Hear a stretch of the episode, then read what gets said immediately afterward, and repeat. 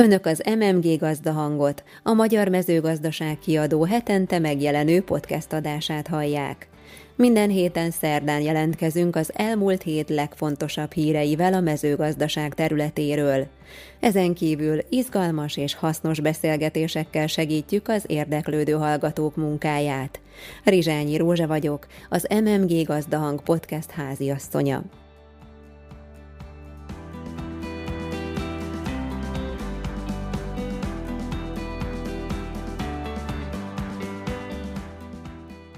Mai adásunk tartalma. Az elmúlt hét legfontosabb hírei röviden.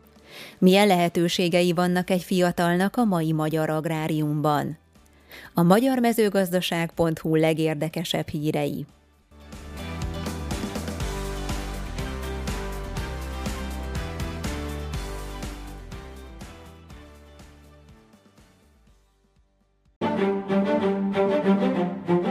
Az adás első részében tőlem hallhatják az elmúlt hét legfontosabb híreit.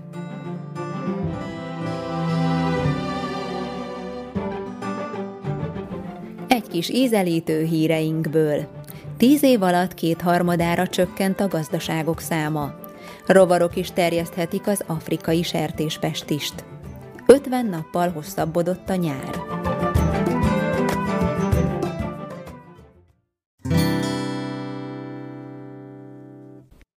Egységes kérelem.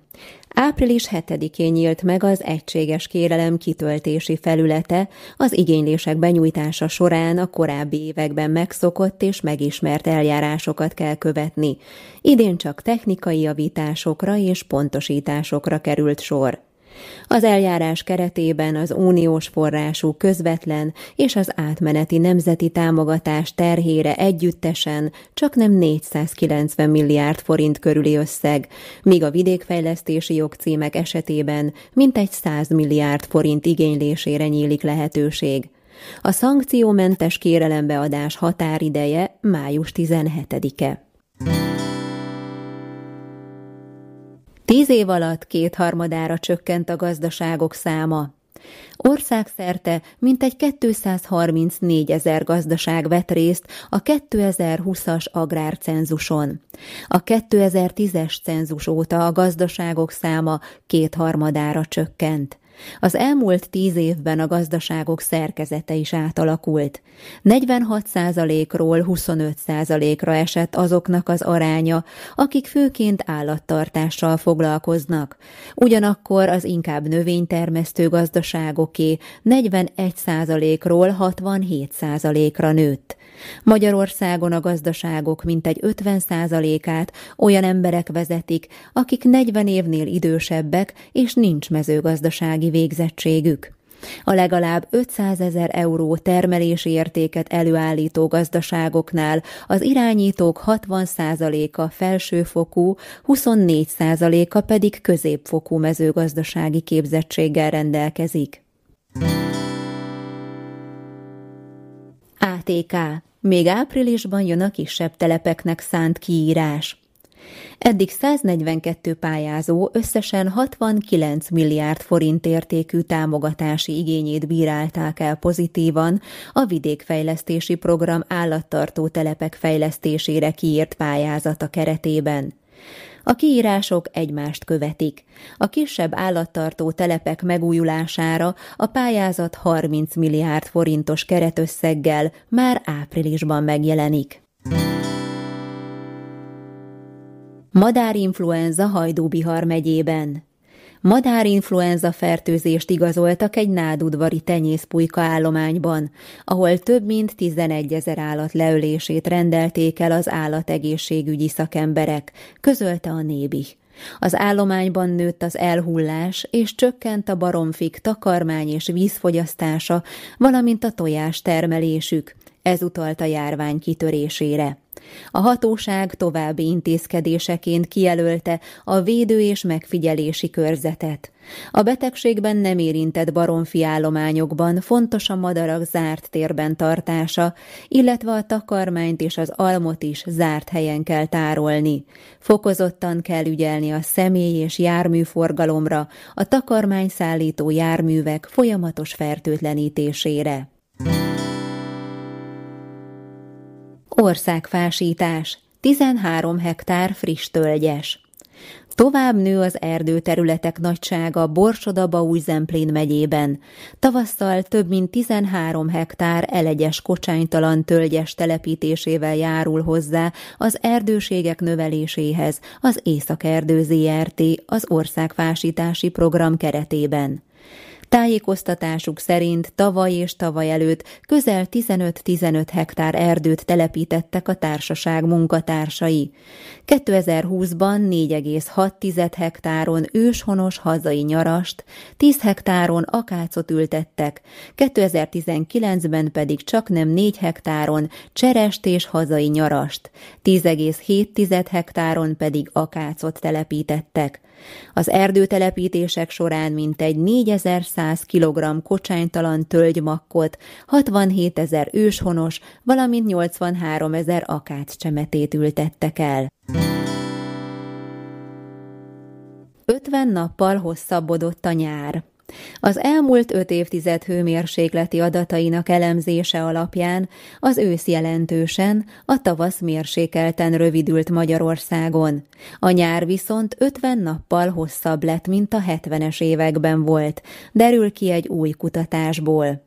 Ez a változás elsősorban a globális felmelegedésnek köszönhető. Klímamodell szimulációk alapján 2100-ra az északi féltekén fél éves nyarak várhatók, míg a telek valószínűleg csupán két hónaposak lesznek. Különösen a növények hitettek a változásoknak, hiszen ha a tavasz kezdete korábbra tolódik, előbb fejlődésnek indulnak, és érzékenyebben érintheti őket egy-egy hideg betörés. Az állatok életciklusa is megváltozhat az évszakok eltolódásának következtében.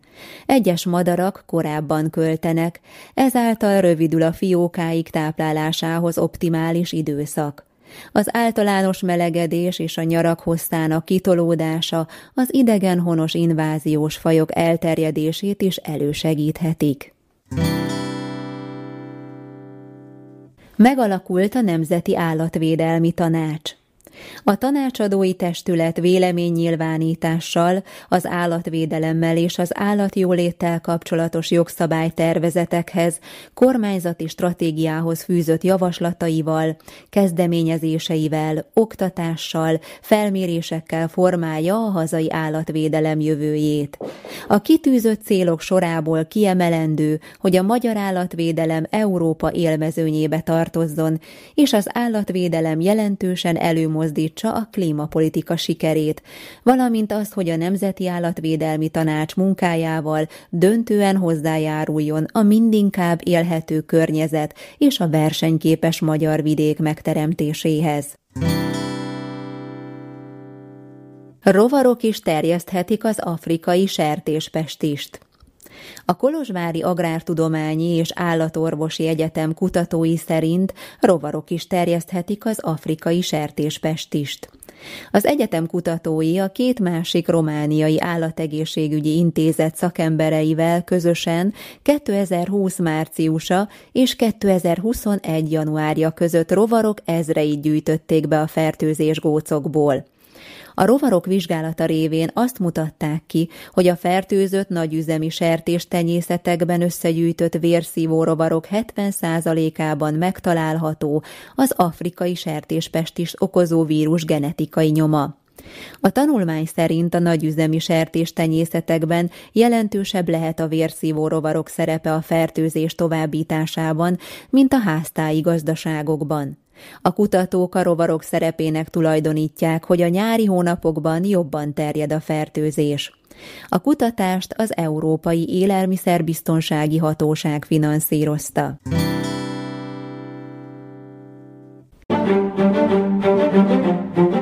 Adásunk második részében Vinicai Sándor, a Borászati Füzetek című szaklap felelős szerkesztője beszélget Nagy Tíciána szőlészborász mérnök szakos hallgatóval és Dusnoki Csaba agrármérnöki osztatlan szakos hallgatóval.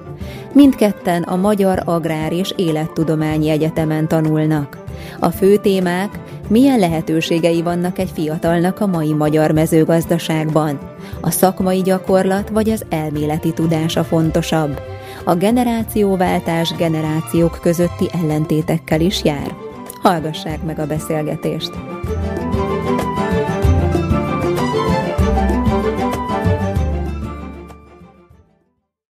Köszöntöm vendégeinket a stúdióban, Nagy Ticiánát, aki borászképzésen vesz részt, illetve Dusnoki Csabát, aki szintén az egyetemen tanul, gyakorlatilag Csaba Dunapatajon dolgozik, egy családi vállalkozást is képvisel, Tiziana pedig a borászatban képzeli el az Egri borvidéken jövőjét, ami viszont összeköti őket, az a, kertész, az a MATE, az egyetem.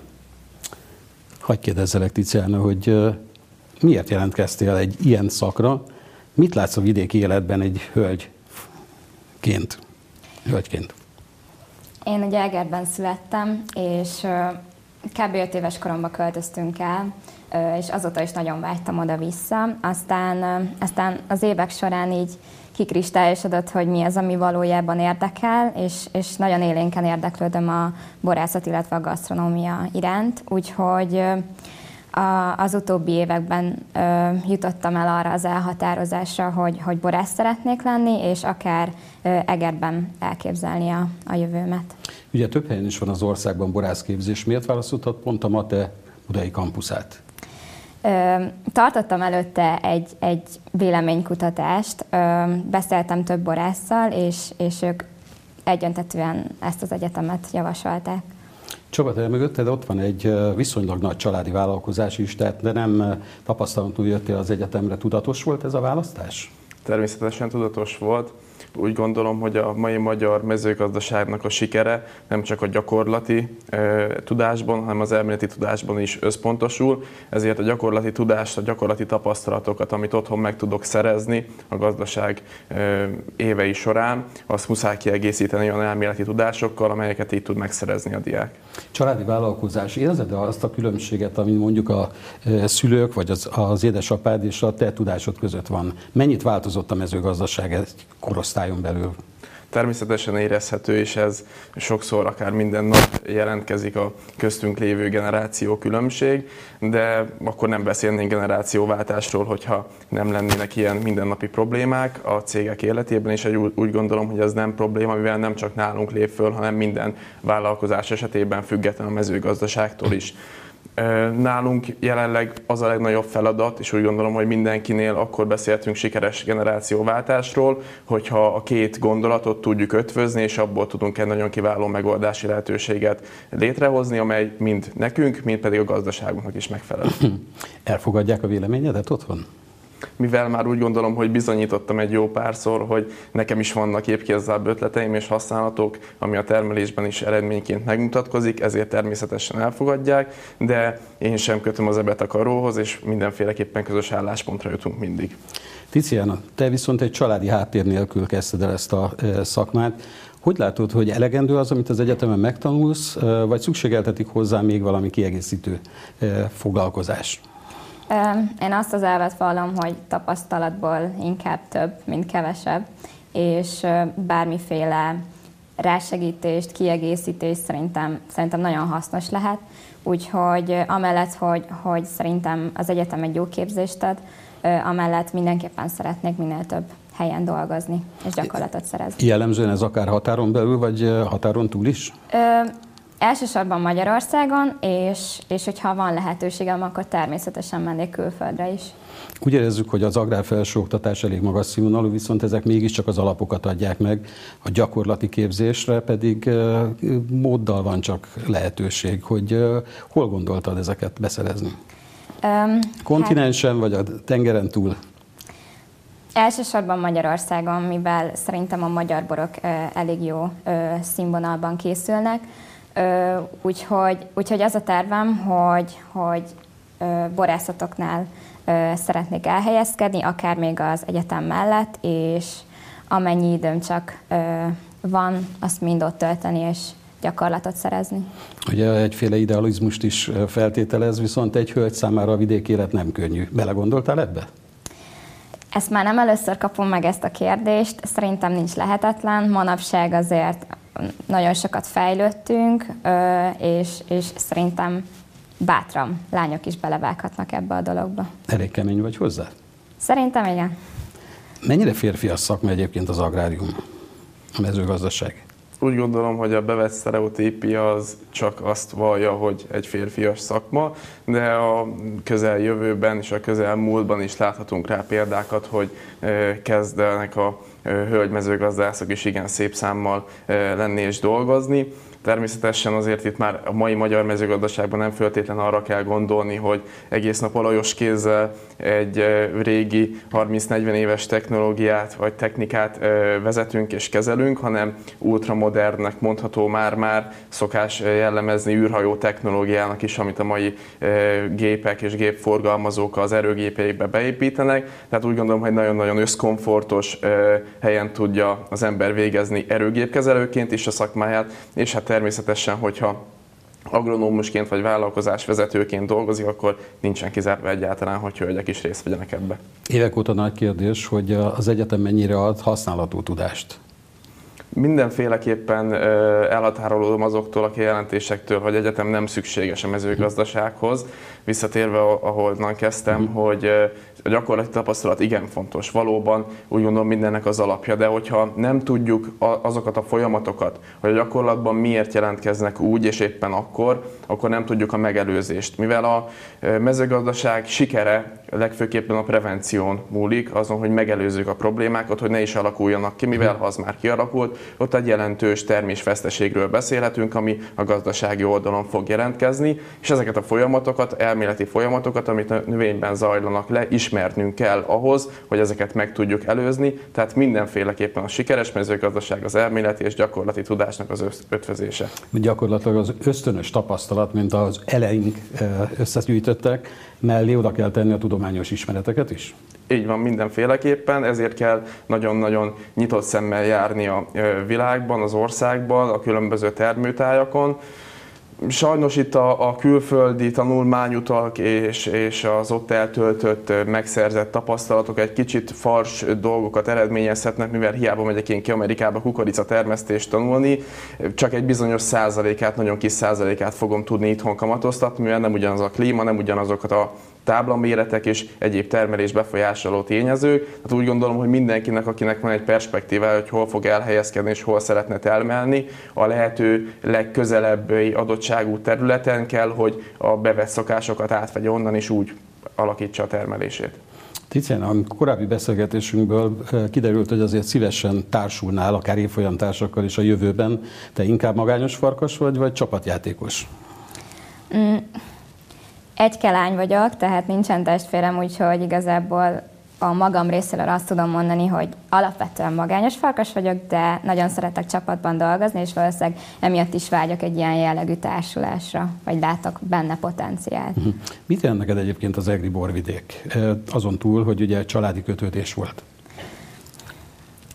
Hát szerintem mindenki a szülőhazájával kicsit elfogultabban bánik, de, de én azt mondom, hogy, hogy Eger talán egy kicsit ö, sok szempontból alulbecsült ö, borvidék. Szerintem remek, ö, remek borokat tudnak ott is készíteni, ö, attól még, hogy egy picit hűvösebb az éghajlat, mint egyébként átlagban Magyarországon. Azt tudjuk, hogy azért a borászat az egy szakma, egy elkötelezettség, egy életforma, hogy neked van elképzelésed, hogy milyen borokat szeretnél letenni a fogyasztók asztalára? Hát ezt szerintem majd, majd főként a klímaváltozás is fogja alakítani, hogy, hogy mire lesz lehetőségünk, illetve hogy mire lesz piac, tehát mire, mire lesz kereslet. De azt mondom, hogy a, a bika véren, szóval a, a, amikor csorba esett a... Nagyon Igen. bocsánat, ezt most elrontottam. Szóval szeretném továbbvinni azt a fajta hagyományt, egri hagyományt, amit az őseink képviseltek, de, de minőségi tekintetben.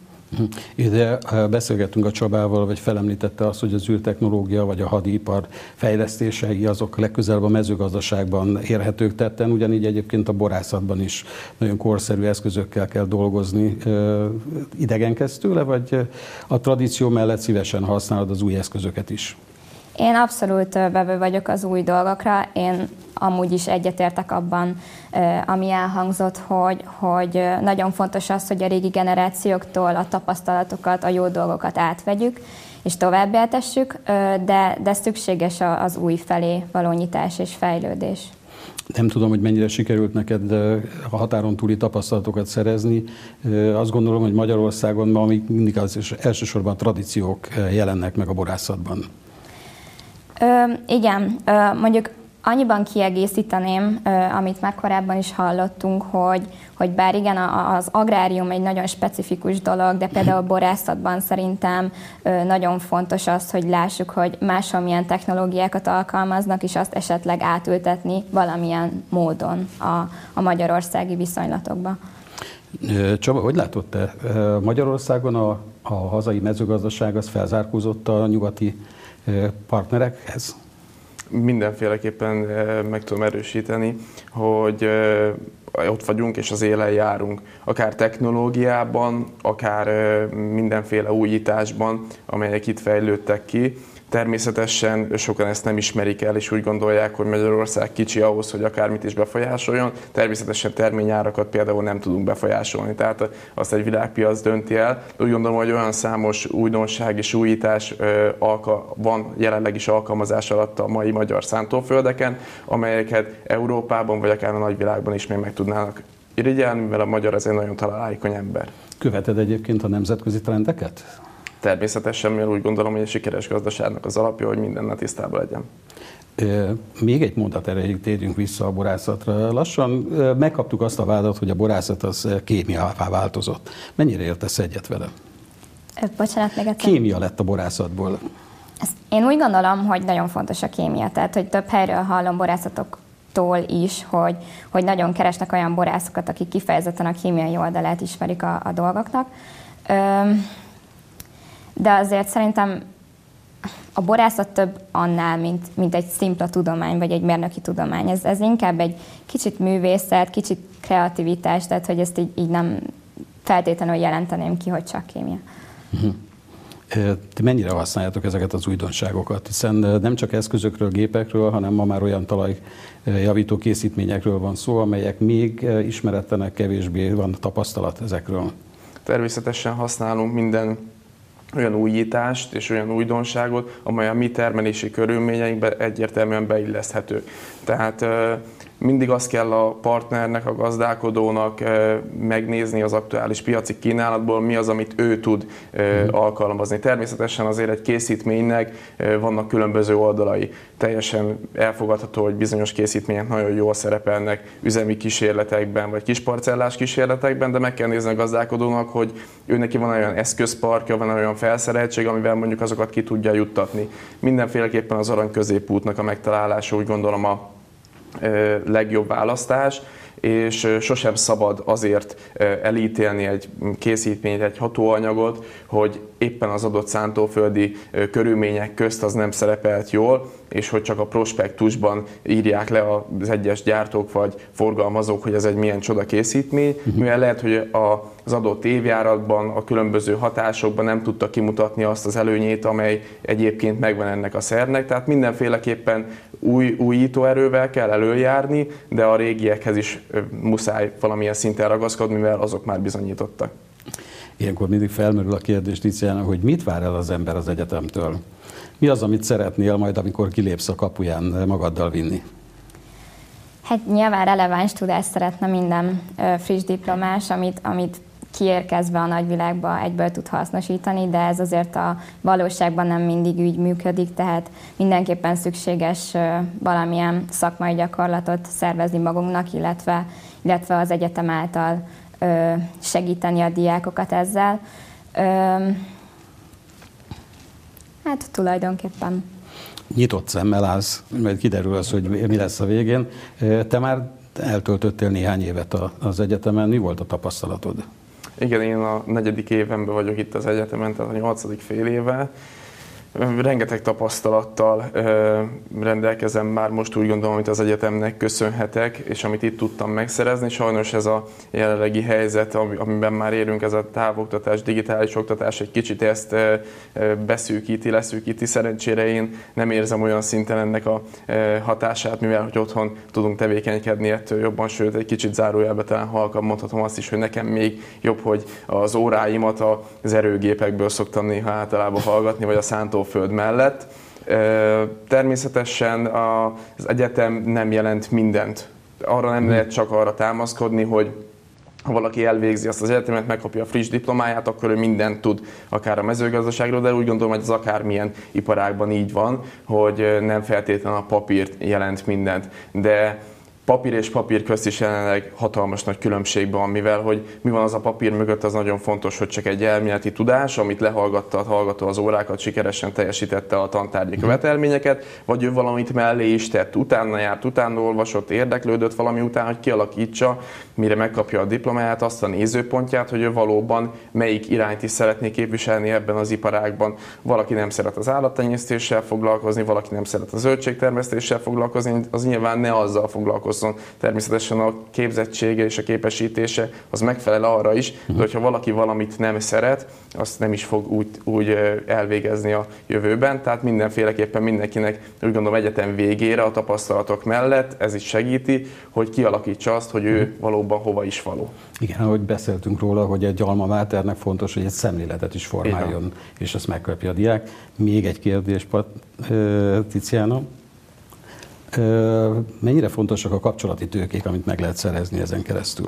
Nagyon fontos. Tehát, hogy, hogy szerintem az egyetemet úgy érdemes csinálni, hogy tudatosan készülsz arra, fokozatosan kialakul benned az, hogy, hogy pontosan mivel szeretnél foglalkozni, és ahhoz kell irányítani azokat a dolgokat, cselekedeteket, amit te mondjuk az egyetem alatt elvégzel, és itt nem feltétlenül csak azt mondom, hogy tanulmányi szinten, hanem, hanem milyen kutatási munkákat válasz esetleg ö, tanszékeken, tanároknál, ö, milyen viszonyt alakítasz ki velük, ö, esetleg milyen szakmai eseményekre jársz el, ahol mondjuk kapcsolati tőkét tudsz felépíteni, hiszen ezek majd segíteni fogják a későbbi munkádat. De lehet azt mondani, hogy ajtót nyit a nagyvilágra? Nem merem százszerzalékosan kimondani, de, de ezért nagyban számít, igen. Köszönöm. Köszönöm Nagy Tíciánának és Dusnoki Csabának a beszélgetést. Remélem folytatjuk majd kint a terepen. Podcast adásunk harmadik részében a mezőgazdasági élet színes híreit foglaltuk össze.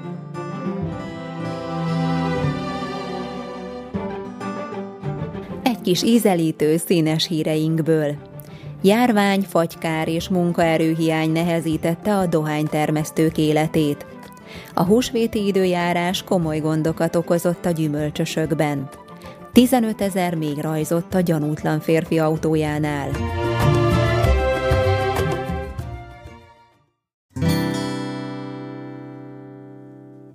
Járvány, fagykár és munkaerőhiány nehezítette a dohánytermesztők életét.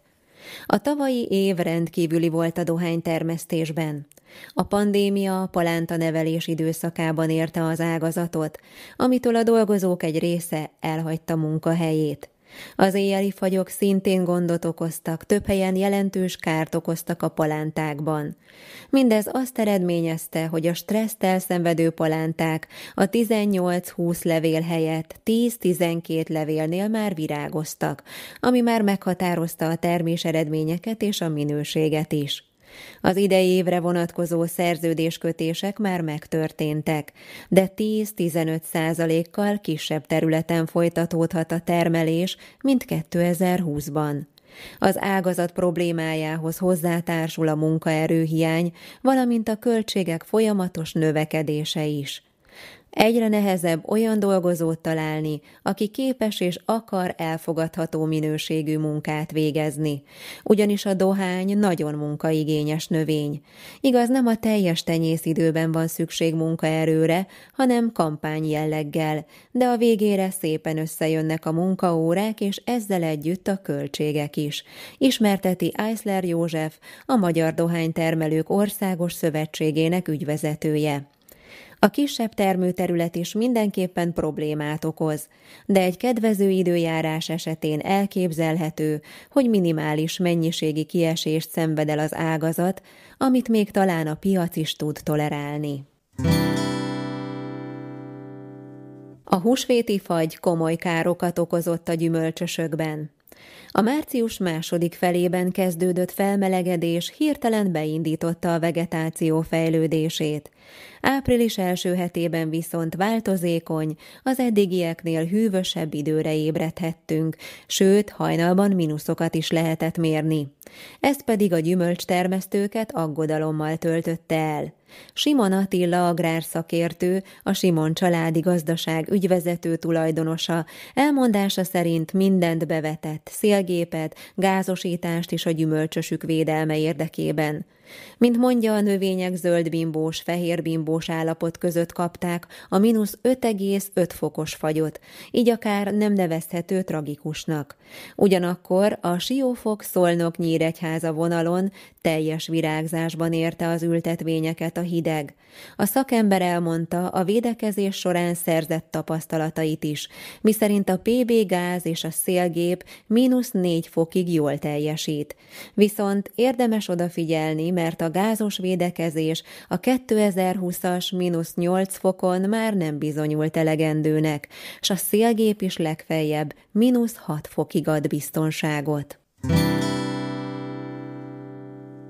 Egerek hada támadt Ausztráliára. A rákcsálók a gabona betakarítását követően szaporodtak el.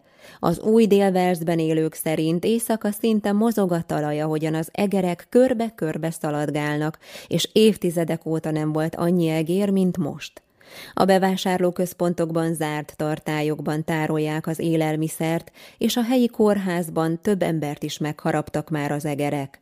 Az intenzív csapdázási programok eddig egyáltalán nem voltak sikeresek a rákcsálók ellen, így a helyiek mindössze abban bíznak egyedül, hogy egy heves esőzés a járataikba temeti az állatokat. 15 ezer méh rajzott a gyanútlan férfi autójánál. Átlagos bevásárlásra indult egy férfi egy új mexikói élelmiszerboltba, de nem mindennapi látványjal kellett szembesülnie, amikor az autójához ért. Amikor berakta a szatyrait a hátsó ülésre, meglátta, hogy mintegy 15 ezer zümmögő még telepedett az autója egyik hátsó ablakába. Az ilyen események nem olyan ritkák az év ezen időszakában, ugyanis a rajzás idején a zsúfolt kolóniák gyakran szaporodási céllal szétválnak, így a dolgozó méhek mintegy fele új otthont keresve elhagyja a kaptárt. Valószínűleg éppen átutazóban voltak a méhek valamilyen közeli helyre, például egy faágra, egy kerítésoszlopra, vagy akár egy élelmiszerbolt előtt parkoló autóra. Eközben pedig a felderítő méhek kimerészkedtek, és ideális helyet kerestek, hogy új otthont építsenek, közölte Jamie Ellis, a Florida Egyetem entomológiai és nematológiai tanszék professzora. Mivel a helyi tűzoltóság egyik tagja méhész, így a méheket szakszerűen sikerült kimenteni a zsúfolt parkolóból, sőt a tűzoltó kertjében új otthonra találtak.